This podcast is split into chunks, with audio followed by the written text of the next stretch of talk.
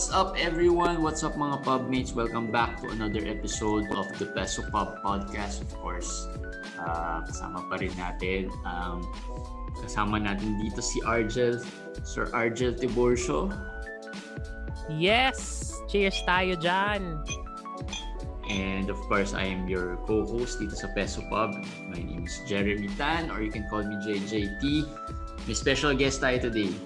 Uy, sino to? Yan, maganda. Para, ano, hindi sila masawa sa boses natin lang. Oo nga eh. May ibang voice that will, ano, uh, help us or kwentuhan, chill, chill with us. Yes, So- may katagay tayo.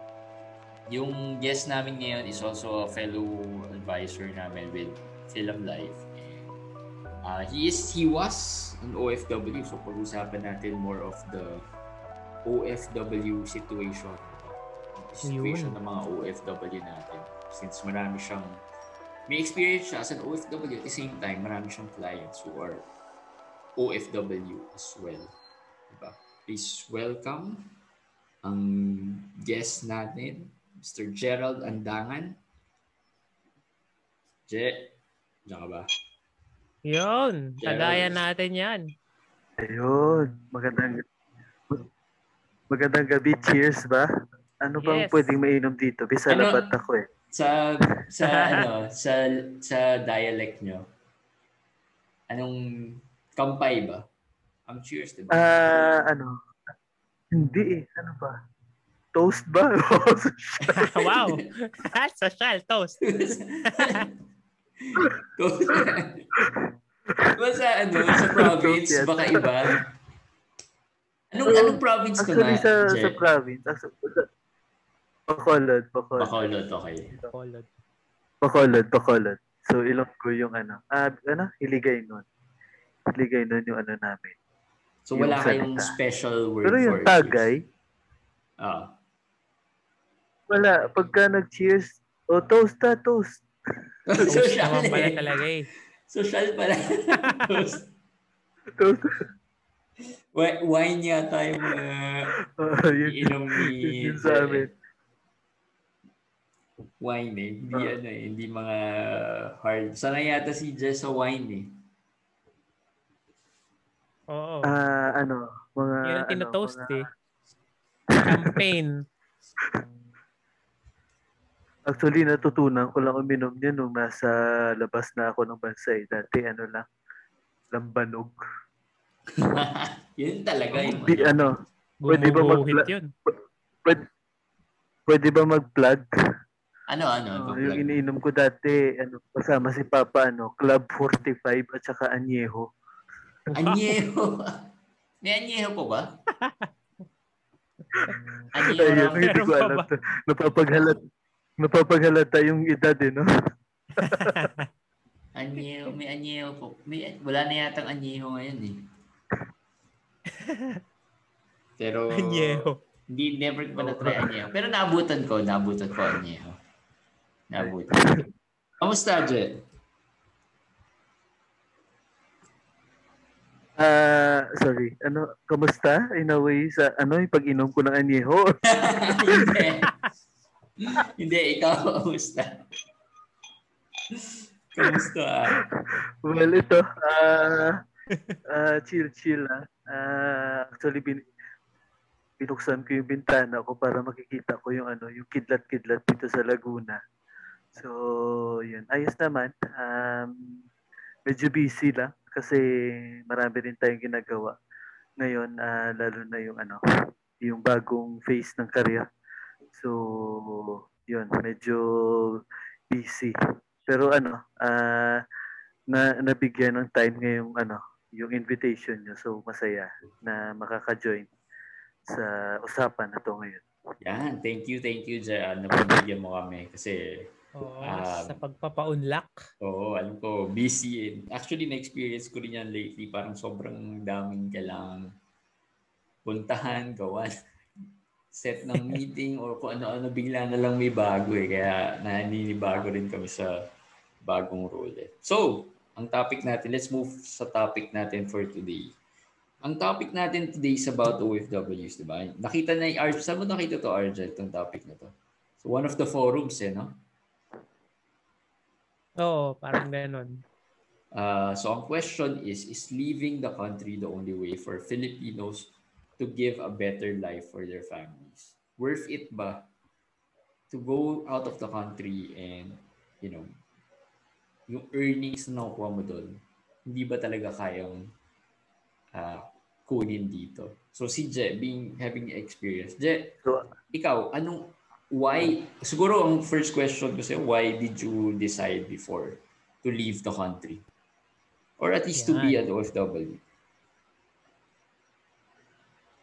So actually ano, ah may experience na rin kami sa family ang OFW. Actually mga tito ko dati uh, nagsa-Saudi tapos yung mama ko ano uh, nag-DH din sa ano sa Hong Kong. Pero two years lang si mama Kong. Um, yun din yung iniisip namin dati. Ay, pag abroad, parang uh, ang saya, di ba? Parang ang, ang daming pera. Pagka nauwi, may mga may mga cartonite ang tawag namin doon eh. Naka, mga ano? Mga ano? Cartonite. Ano yun? Di ba may Samsonite? O, oh, di ba may Samsonite tayo? sa, kani- sa amin, pag OFW, cartonite yan. Kasi naka, nakabalo. so, yun, maraming mga dala. So, nung kabataan na... First time ko narinig yun. Oh, may bagong word. May bagong word. Cartonite. So, yun. Parang, parang ano, feeling ko ang yaman nila, ganyan. Kasi may mga chocolate, may mga kung ano-ano. Tapos, um, dati, kasi mama ko parang ano lang din, uh, nagtitinda kami ng prutas, ng gulay. So, naisip niya parang gusto ko rin mag, mag-abroad. Kasi baka mas kikita ng malaki. Pero naalala ko, yung sweldo niya pala nung 1999 sa pagiging DH, parang mga 13,000 pesos sa Philippine peso na. Oo. So, siguro during that, during that time, medyo feeling ko malaki na yun.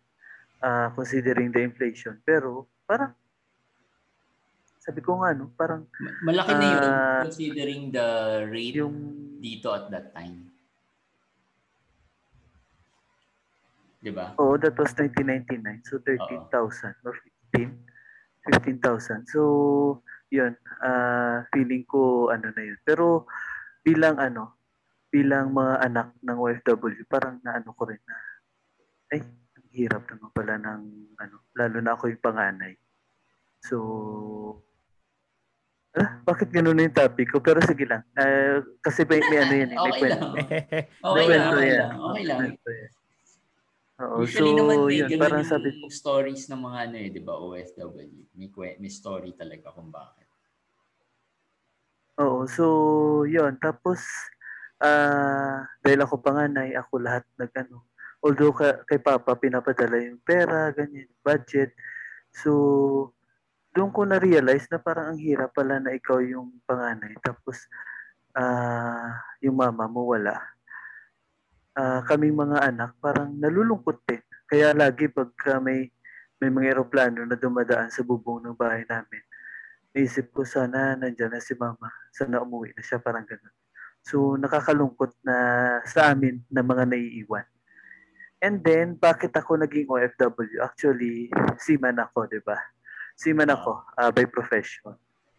Ah, hindi ko rin pinangarap na maging seaman kasi na ano lang yun, na hindi ko alam kung ano yung trabaho ng seaman during that time. Eh.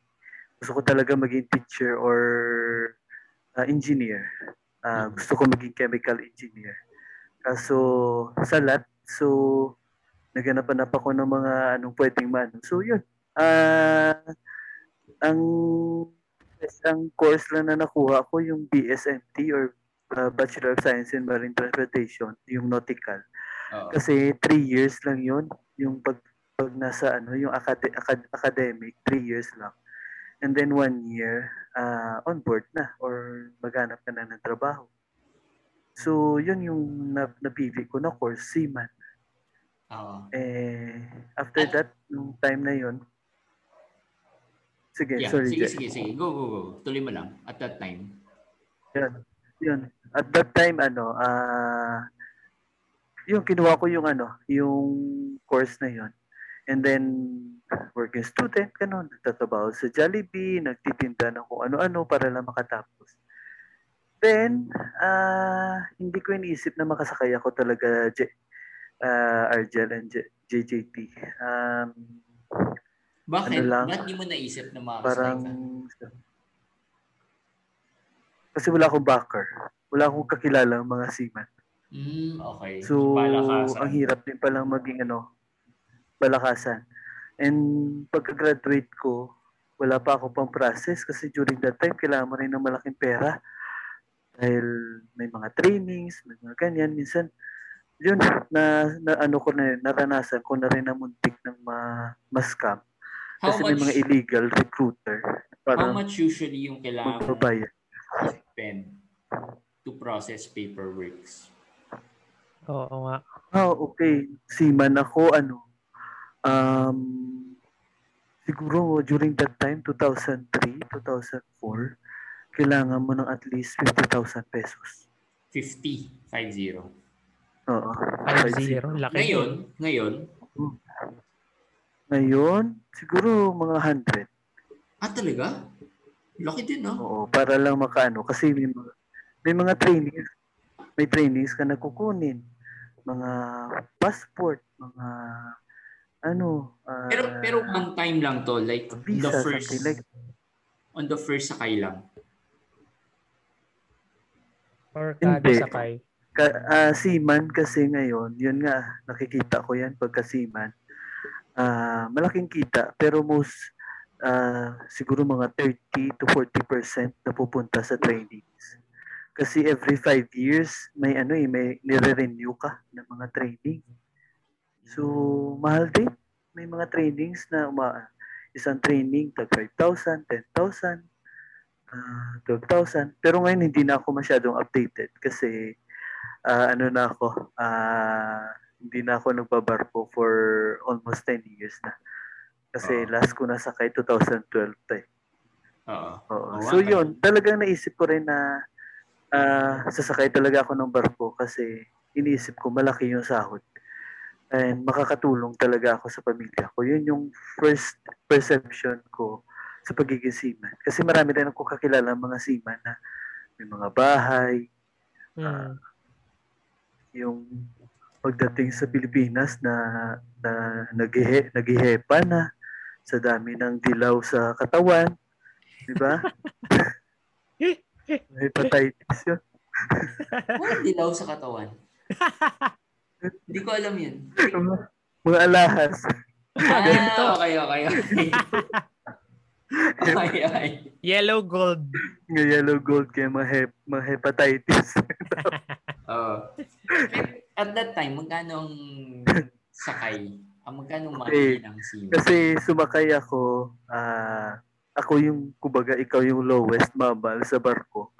Ah cadet ako nun eh. Parang ikaw yung trainee ka lang. Ah saya na ako kasi makakasakay na ako. Ah first time ko makakasakay ng eroplano papuntang ah, abroad pa. Yung mga long haul flight dapat. So masaya-masaya ako. Yung pala hindi pala ako makakasakay ng eroplano kasi dyan ako sumampa sa Manila Bay. So, wala. wala eroplano. Akala ko makakasakay ako ng eroplano. Pero dyan, ang sweldo ko noon, $220. Ah, palitan noon is 54. 55. 220. So, 220 eh, ano lang yun? oo, ah? sa mga 12,000 pesos. Oh. Or mga 11,000. Or 12. Yun ang starting. So, yes, yun yung yun yung start ng sahod ko. 2 2 ah 220. 220 dollars. So, 20,000 ah 20 dollars, ah 200 dollars, yun yung pinapadala ko kay mama. Yun yung allotment niya. Tapos 20 dollars lang sa barko na nakukuha ko. Pero sa barko, wala ka ng gastos, di ba?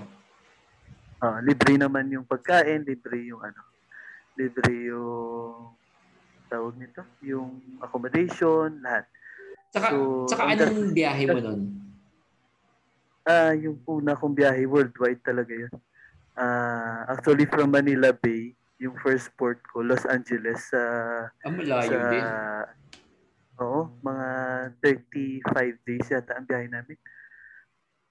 Malayo Nasa din. gitna ka ng dagat. So, so yun, tiis-tiis talaga. So, one year yung contract ko. Actually, sa lot din, kulang pa sa pambayad sa utang. Tapos pag uwi ko ng bahay, parang nakikita ko lungkot na lungkot yung mama ko kasi walang walang ano, walang walang natira sa pera. Ang Yun, liit nun, sabi ah. ko parang, oh, maliit talaga. Talagang ano yun, talagang challenge yun, sabi ko. Sige lang, ah, $220 kaya ano, sobrang liit ah. Oo, Tapos naglabas ka pa ng 50, 5-0, di ba? oo, parang Smart. ganun. Dami pang utang-utang. Eh, mas malaki pa yung nilabas So, mo eh. yun. Yun na nga. Yung ROI, matagal pa. Matagal. Pero ano, ah minsan may mga extra din sa barko kasi depende sa barko. So minsan may mga extra kami na naglilinis kami ng bodega, na, bodega which is kung saan nilalagay yung mga kargada. So Ah. yun, minsan sa isang buwan may additional na 120, 100 dollars. So yun yung mga naiipon ko. So pag uwi ko ng Pilipinas after one year na contract, siguro may ipon ako ng mga 100,000 pesos. Yun.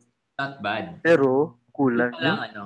Oh, kulang. Kulang yun. Time na yun. Kasi, oo, ah, dalawa yung, ah, tatlo yung, ano, tatlo yung kapatid ko na college during the time. So talagang, Ilang months yun? ano, eh ako, 11 months, 11 months. Halos lang taon.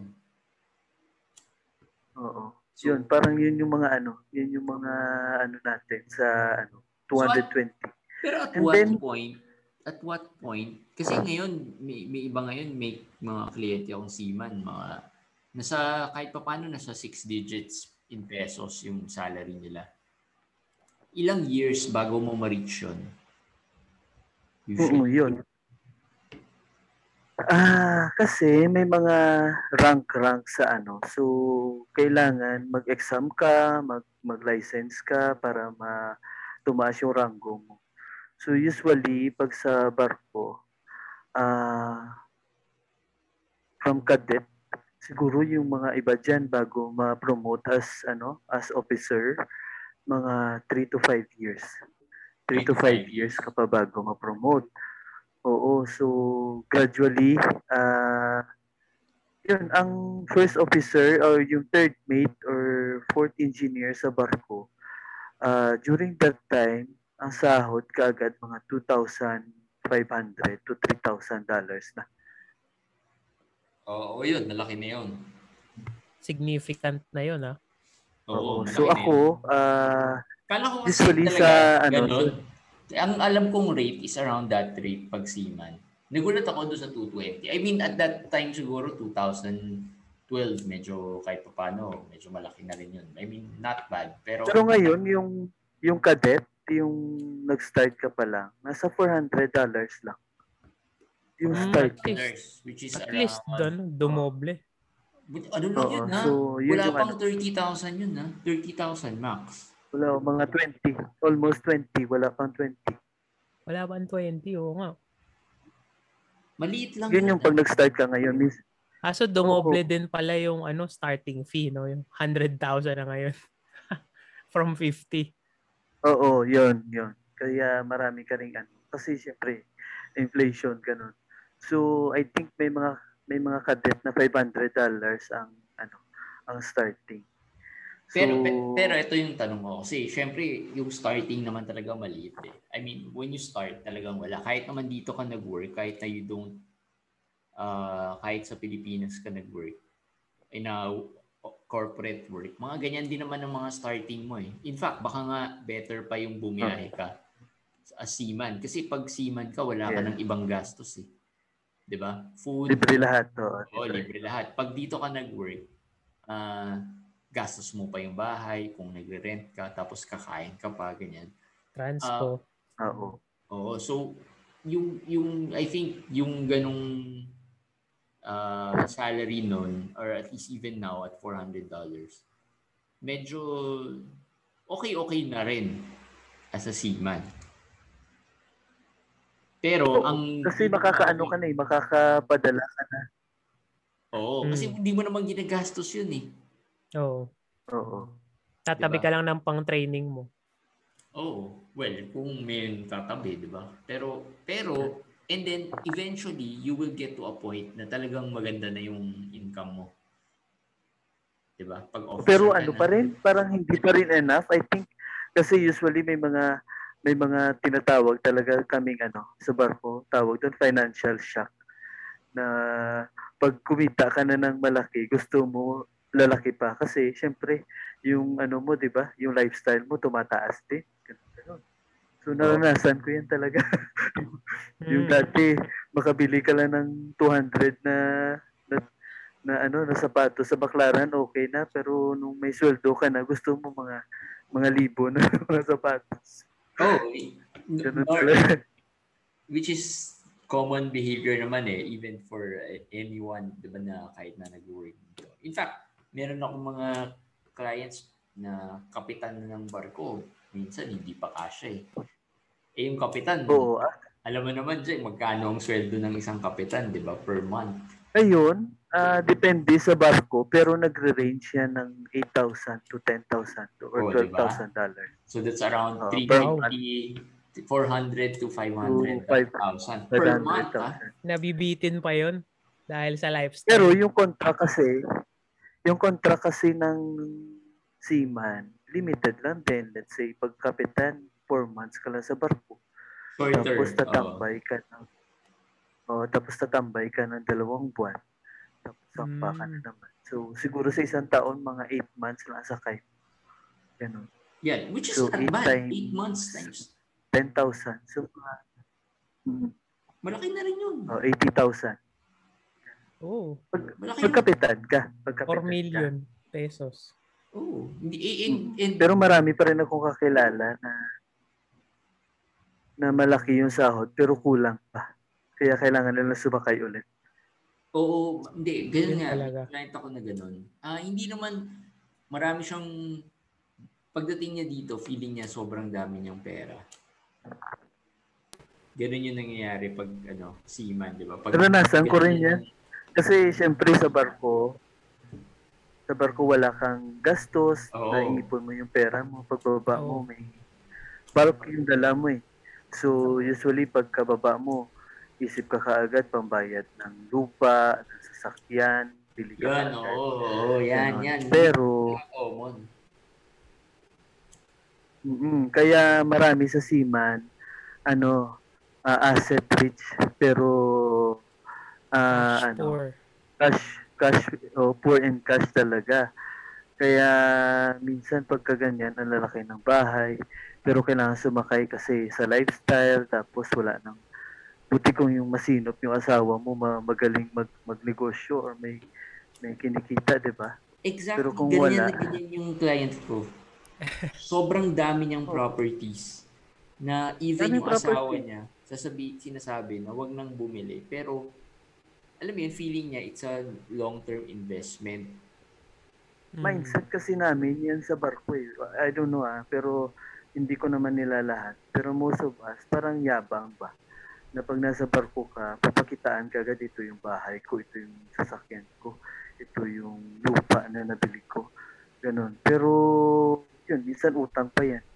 Actually, may kakilala nga akong Lahat kapitan. yan, utang. Patayo ng building. Oo, hindi pa naman lahat nakakash yan eh. Lahat yan, So, utang. yun. Yun, meron din akong kakilala na kapitan, may ah nagpatayo siya ng ano, ng building sa may bandang Quezon City. Ah, inutang niya, inutang niya sa bangko yung ano. Kasi ang seaman, mabilis lang makautang basta may kontrata ka, lalo na pag opisyal ka. Ah, mabilis ang approval ng utang kasi kasi alam nila kaya mo eh. Oo, kaya mong bayaran. So yun, kumuha siya na, na, building. Parang 10 million yung kinuha niya, inutang niya para mapatayo yung building. Commercial. Then sumakay, kasi kailangan sumakay. Yung, yung sweldo niya, tama lang pambayad sa amortization. Tapos, yun, parang bata pa to, mga 46. eh nagkaroon ng problema sa puso. Kailangan i-bypass, ganyan, ganyan. O hindi na makasakay. Kasi usually pag seaman, every sakay may medical. Strict eh, di ba? Mm-hmm. So hindi na makasakay. Namumblema ngayon, paano bayaran yung ano? Recently lang ba to? Yung... That was two, three years ago. Kasi yung client ko, Namumblema ngayon, paano? kasi yung client ko, may kinukwento siyang Ano? ganyan. Exactly like that. Maraming properties, may mga properties. Tapos, na bypass nga. And then, um, Hindi na Yun nga, makasakay hindi- din. Pagkakakilala natin dalawa, JTT. May intersection. baka same yung sinasabi nung client ko and yung client mo. Kasi kaya nung nalaman niya yun, Oo, yun. tinaw- tinawagan niya ako kagad. Tapos, nag-inquire siya agad about ano, ah, adding critical illness coverage. More critical Wow. illness coverage. Kasi nga, naisip niya na baka mangyari yun sa kanya. Eh, ang dami din niyang properties. Mm. Oo, yun. Kasi yun yung ano, talagang isa sa mga worst na na naisip ko. Ah, sabi nga niya, eh, actually kakilala ko to kapitan na to. Kasi nakasama ko to sa barko. So, yun yung siguro ano, before pa siya ano, sinasabihan ko na rin, sir, ano, ah, kuha ka insurance, parang hindi talaga sila ano, ayaw niya. Parang hindi kasi may binabayaran pa ako eh. Ah, ganyan ganyan, may properties pa siya ganyan. So, kumikita naman siguro yung ano, yung building niya kasi pinaparentahan. Pero syempre may amortization, tapos ngayon may may sakit na siya, kailangan niya ng mga bypass. Alam mo Ah, yung ayaw. Yun ipabenta yung yung hindi na makasakay, oo. Gusto niyang i ano, gusto niyang ibenta yung properties pero syempre binabarat. And yun yung ano, yun yung nakakalungkot na ilang taon mong pinaghirapan Oo nga. tapos after a while nagkaroon ka lang ng ganyan sakit, hindi ka na makasakay. Yung wala lang, mapupunta lang sa wala. Kaya minsan sabi niya, mas gugustuhin ko pang ano, mamatay na lang daw siya. Ah, na hindi na siya magpo-hospital ganyan. O para hindi lang maano yung ano, yung mga properties. Yung mga na Di ba napakahirap ka para lang is oo, para lang maano sa ano, yung properties. Isa Hindi, o So, ganun nga. Ay, ay, ganun na ganun yung kunento ng client ko. And most of the, maraming mga seaman nga yata, are yun, tama ka, asset rich talaga. They like buying properties, cars, ganyan. Or, or mga not just condo. cars, pero condo yan, mga condo. Kahit na ano lang, yung mga murang condo lang. Like, Oo. ah, kunyari, 1 million lang, ganyan, 2 million. Okay na sa kanila yun eh. And then, uh, ibe-base nila sa nakukuha nilang sweldo every month. Ah, ang problem minsan, hindi sila as ah, hindi sila ganun ka detailed when it comes to computing yung expenses nila, ganyan. So, kala nila, meron silang pang monthly, ganyan. So, lagi na mga problema minsan yung mga misis. totoo yan. Mga misis lagi nagko-complain. Mga client ko na seaman, lagi pag pupunta ako, nag-visit ako sa bahay nila, complain lang maririnig mo. Itong si ganyan, si ganyan. Sabi na, huwag na bumili ng ganyan, ganyan, ganyan, bili pa ng bili. Ah, ganun yung nangyayari. Actually, ano yan, ano tawag namin dyan, marami, marami akong mga ano, sima nakakilala, ng mga asawa, parang hindi na nag, ah, nagtatrabaho kasi doon na lang nag ano, sa seaman. Tapos mga asawa nila, mga taga-London. Yan. Alam mo, Alam mo yan, yung alam mo yan, taga-London? JJT. Hindi! Cheers muna. ano yun? Ano yun? Ano yun? Taga-London, taga-London, taga-Londito. Daming natutunan ni JJT tonight. Ngayon ko lang yun narinig. Pero totoo yun. Marami mga asawa na seaman, taga-London. Totoo yun. Totoo yun. Sila yung in charge sa taga ano. Sa mga loans ng mga asawa nila. Yeah. Totoo yun. Sorry ako, may mga nakakarinig dito, pero ano, totoo, ah, tawag nito, ng truth hurts talaga. Real talk. Oo. Hindi, Oo. yun naman yung objective rin to give awareness, di ba? Dun sa nangyayari.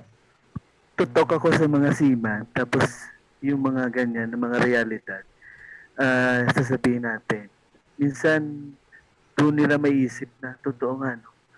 So, Mm. maraming mga sima, maraming pamilya na hindi hindi naging ano, or kahit OFW, kahit sino OFW, marami talagang pamilya na hindi nag nagpa-prosper kasi kadalasan dyan, ah ang pinag-aawayan, pera. Eh, mostly pagka ganyan, OFW, pag uwi, as much as possible, ayaw na pag-usapan yung pera. Magtatanong ka sa asawa mo, saan na napunta rito? Tapos yung asawa na naman, ano, nag, nag, nag, nagbibilang ka, ganyan. Inaano mo ako, ganyan.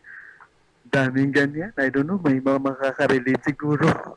Oo, Oo, hindi, I'm madaming sure, ganyan. I'm sure. Madaming ganyan. Um, ah, yung isa, yung isa kasi minsan mas detailed yung isa over the other, yung isa um, feeling nila, yun nga, ah, since hindi rin sila magkasama, I guess distance is also a factor, di ba? Na parang hindi kayo magkasama, so you don't really talk about it as much, di ba? Ah, kasi malayo kayo. Plus, mga syempre- anak, Oo. yung mga anak talaga, yung alam mo yun, sabi ko nga eh, sa seaman, sa 20 years mo na pagbabarko, 4 years mo lang nakasama ang pamilya mo. Grabe. Oh, true. True. Eh, worse is dun sa mga ano So, talaga, Parang, hindi seaman, yung mga talagang OF Land-based. land-based. oo, mga land-based kasi 2 Taon ng years, 2 years. binibilang, oo.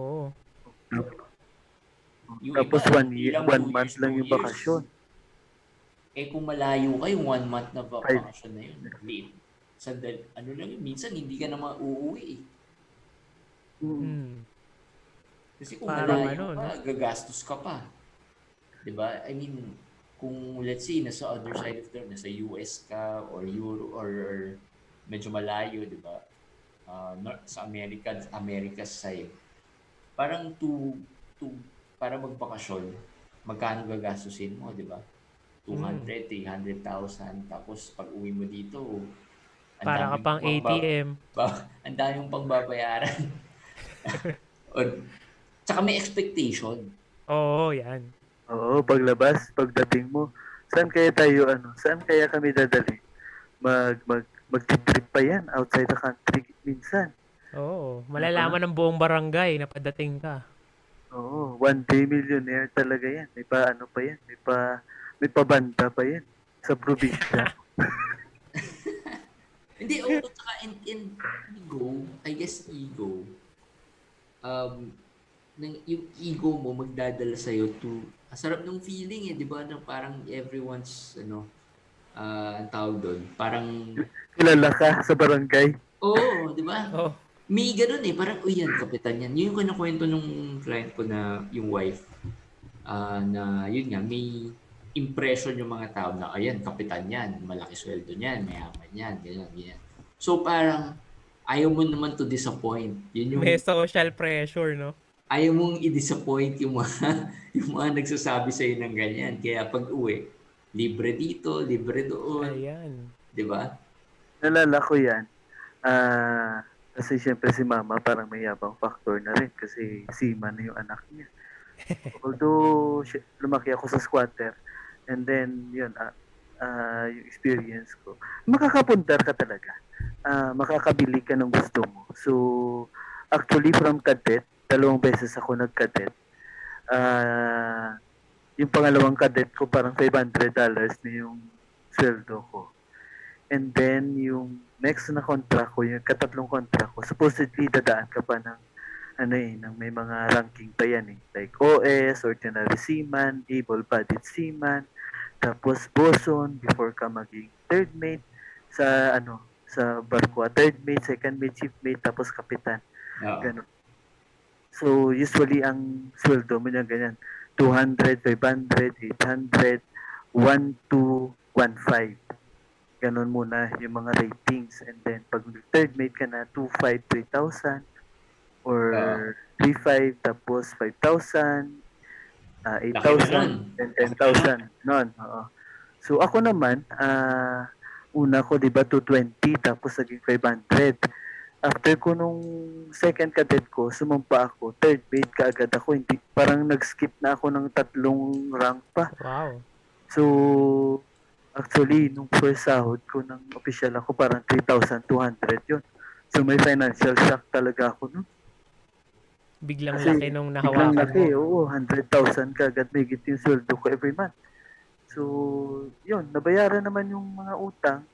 And then, yun, naka, ano ka agad, naka, yung first pundar ko talaga bahay. Kasi from Mhm. squatter, so, yun, nilabas ko yung pamilya ko dun sa, ano, sa squatter, nakakuha ako ng bahay, maliit lang, pero subdivision, ganun. So, hindi naman, ano, hindi naman full uh, paid, parang, ano lang, down payment during that time. Tapos binabayaran ko pa siya. Ah, supposedly 10 years to pay. Kasi kami, parang binubulto yung bayad. So, mga within 5 years lang natapos ko na yung bahay at lupa. Parang ganun Mm. Yung ano. Ah, pag ma- masinop ka, marunong ka, ano, kaya naman, maganda naman yung ano. Pero, ah, marami pa rin ako kakilala na wala eh. Di ba, pag uwi ko, pag uwi ako ng squatter, dadaan ako doon. Ah, yung mga kapitbahay ko, Uy, paano, pa, pamerienda naman dyan, pa, bagong baba. ganyan. Oh, Mahiya ka eh to say no. Kaya ka, wala ba tayong chocolate dyan? Ang dami mong kaibigan, no? Totoo. Biglang dami. Pe- Pero, pero, ah, sa tingin mo, as a OFW or a former OFW, worth it naman financially. I mean, people go do it. Um, mas makakaipon sila. Depende pa rin, Je. Kasi ako, nung sumampa ako, nung nagbabarko pa ako, yes, kumikita ako. Pero, ah minsan kasi yung pag-uwi mo, ah hindi, alam mo yun, yung hindi mo alam kung may ipon ka nga, pero kung hindi mo hindi mo na invest ng tama or wala ka negosyo, talagang mauubos. Kasi marami akong kakilala na ang tagal na nagbabarko, tagal na suma- umaalis, nag-abroad. Hanggang ngayon, oo, may bahay sila. Pero pagdating ng, ng ito na, yung mga tumatanda na, wala rin. Ah, Oo, may wala. kakilala ako, nag 60 years old na, nag-retire na, pero nagta-tricycle na lang, Na dating seaman. dating seaman. Wow. Oo. So, hindi rin talaga, wala rin talagang kasiguraduhan even if you go abroad. Pero, I guess, kaya lang rin maraming pupunta abroad is because, I guess, may opportunity or maraming opportunities. They Oo, dal- Dollar kasi, earning dollar talaga eh. Mm. First world money, tapos papadala mo sa third world, malayo mararating eh. Oo. Oo, oo. talagang ano, um, malayo talaga. Tsaka, di ba, most, mostly ngayon, I don't know, um, kasi sa Pilipinas, iba pa rin kasi yung ano natin, no? Yung, yung sahod. Kaya marami talagang nag, ano, nag, tawag nito, nag, gustong lumabas o Mm. nag-OFW kasi inisip nila, malaki yung sasawarin nila, hindi naman talaga nila makikita rito. Yeah. Actually, actually, ang medyo surprised nga ako kasi may na-interview ako before na OFW siya. Tapos parang yung salary niya doon, uh, parang 40,000 lang, 50,000. Siguro for that industry, I forgot na yung industry. Pero for that industry, malaki na yun, I think.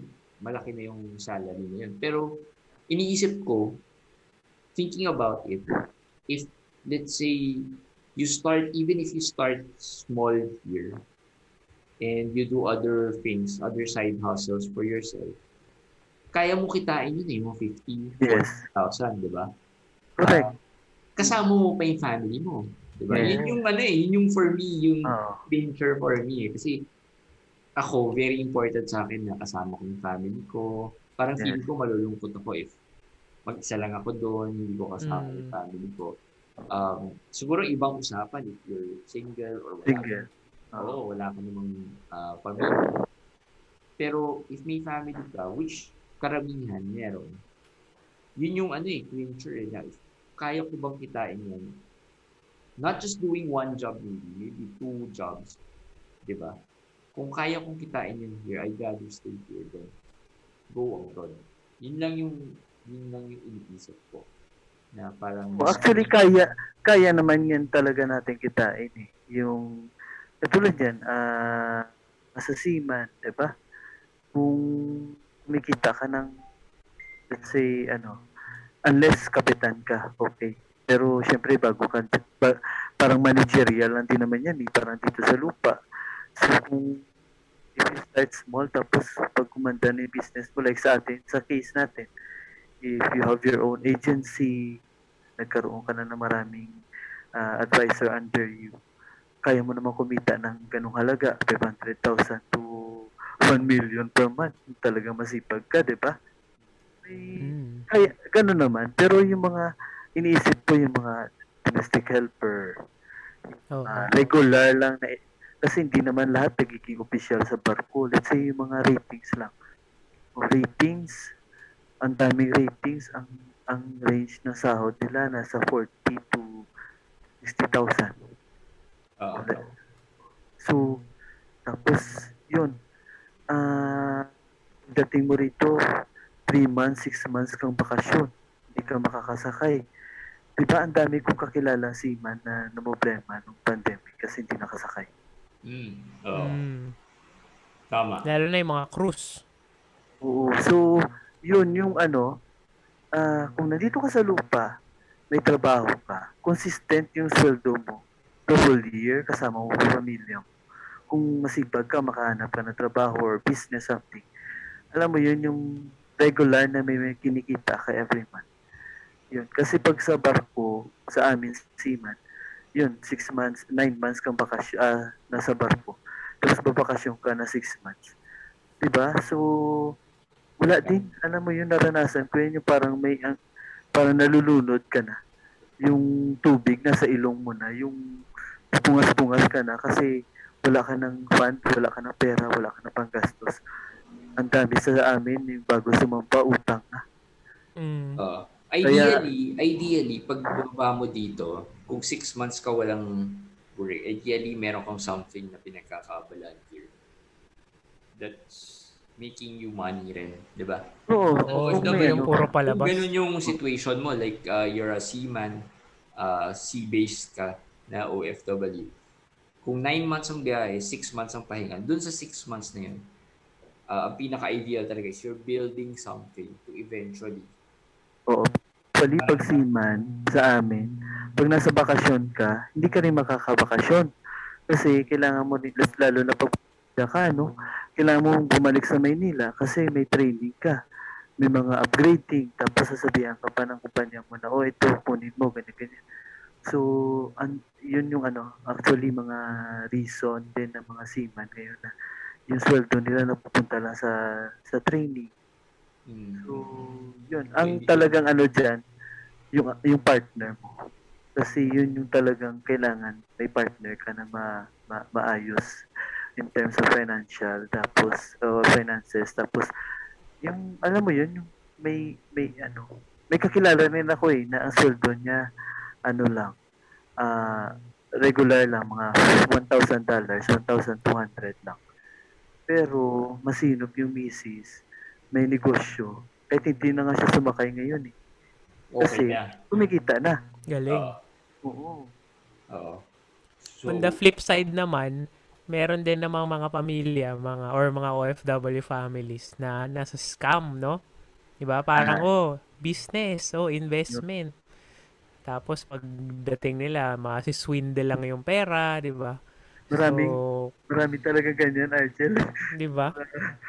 uh, actually, kami mga seaman, na OFW, prone talaga sa scam yun.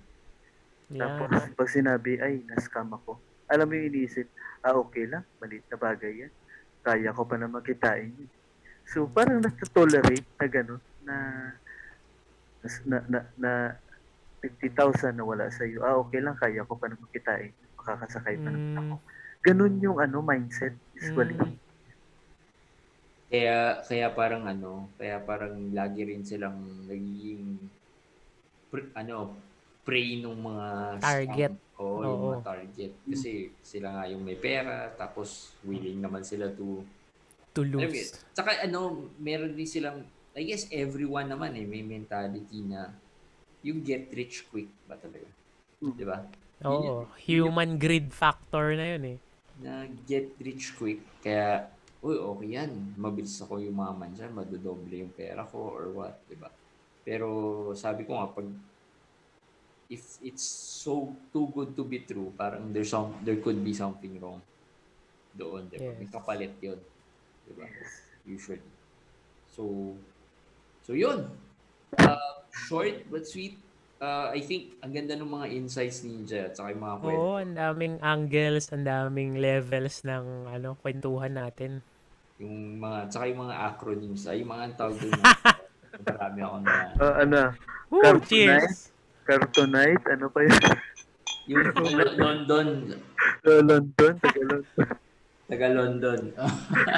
mga bago kong natutunan yan na sa sa ano ac- acronym or ano ba terms Terms. terms wala yan Pero ano, nasagot ba natin yung ano? Yung worth it ba talaga yung pag ano? Magiging OFW? for you worth it ba ako kasi hindi eh personally hindi Siguro ano, pwede mo siyang starting point.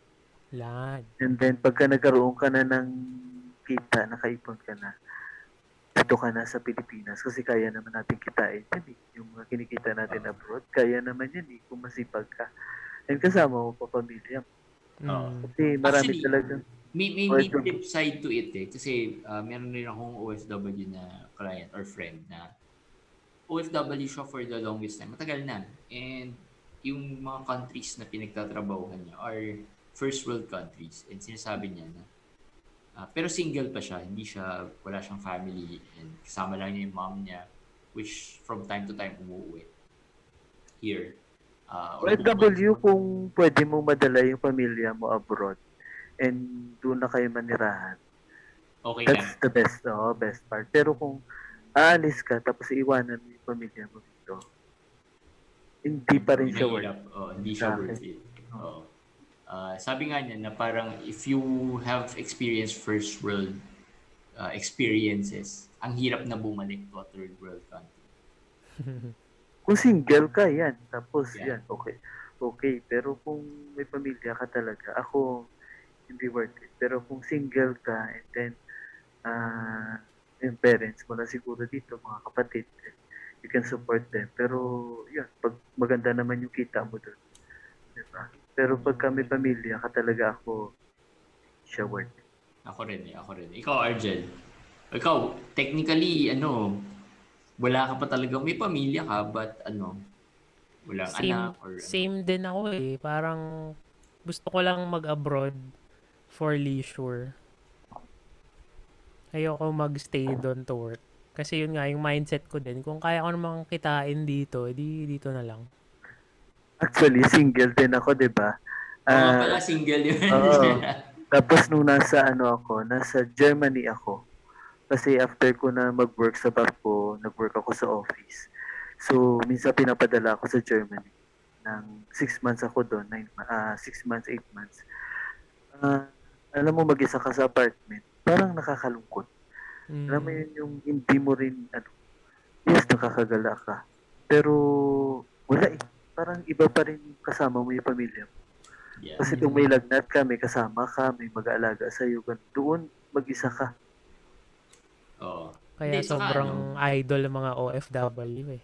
Tsaka, Grabe. ano rin, even if, sige, sabihin natin wala kang anak, wala kang, ah, yung parents lang niya, di ba? They get to an age or to a point na they are getting older na yung time mo with them is getting shorter. Mm. Di ba? That's the reality of it, eh, di ba? So, even if um, okay nga sa abroad, well, that's my personal take, ah. Parang, um, yung time, yung spending of time with your parents is getting shorter as we grow older. So, alam mo yun, yung opportunity to be able to spend more time with them, uh, easier siguro pag nandito. Or Yes. compared to kapag nasa abroad ka. Yun lang yung for me, especially if you feel na you were not able to spend too much time with them when you were young kasi nga nag-work din sila and all um at least you, you know yung mapabisita ka lang every day or every weekend is a big plus na to be able to spend time yun lang yun lang siguro for me depends rin talaga on your ano your situation I guess diba Oo. Tsaka maganda yung sinabi ni Je na may game plan dapat, 'di ba? Parang ito lang yung years ko na magtatrabaho abroad tapos while doing that meron na akong tinatrabaho dito sa Philippines to for to support na okay tapos na yung 10 years ko uwi na ako parang ganun. Oo. kung yun talaga yung goal mo to come home Oo. Or Diba? kunin mo na yung family. Yung iba ganun eh. Oh, unless kung madadala mo na yung pamilya mo yun. Oo. Um, baka kasi iba, yung goal nyo naman is to, you know, just be there in the uh, in other countries or stay in other countries then. I guess for you, it will be worth it. You know, kahit magkano man yung kinikita mo dyan, di ba? Hmm. So, so yun. Yun. Ayun. Uh, Je, Ayos. thank you. Thank you for, ano, your time. Uh, Thank you din, yung and insights ni ni Gerald and uh, we are glad na, na, na nakapag-spend siya ng a few minutes with us. Yes. Naitawid ng data niya. Thank you. Dahil dyan, mag-cheers tayo. Sa ano? Toast. si Ojo Toast pala, Tiburcio. toast. Ojo Tiburcio. Yun, so guys, uh, that's another week of ano, Peso Pub and that's another week of kwentuhan about uh, money, investments, and anything that you know revolves around it, I guess. So if you haven't, uh, please follow us on Spotify or uh, subscribe to Apple Podcast. Libre naman to subscribe to Apple Podcast. And then, please like Facebook our page. Yan. Yes. Facebook.com slash pesopub. Dami ko ng utang na snippets pala. Okay lang yan. Okay lang yan. Sana pag narinig nyo na to, meron na, na mga nalabas. Maganda yung mga snippets mo eh. Kaso yun nga, medyo ano lang, ah, matrabaho to to break them down. Itong episode na to, parang naisip ko na kung anong snippet eh. yeah, alam ko na, alam ko na. Alam ko na yung mga Abangan. Ayun guys, so that's it for this week's episode. We'll see you again uh, next week for another episode of the Peso Pop Podcast. Cheers, guys. Cheers. Bye. Thanks, Jet. Yes. Uh, wala bang sabi? All right, thanks guys. Bye.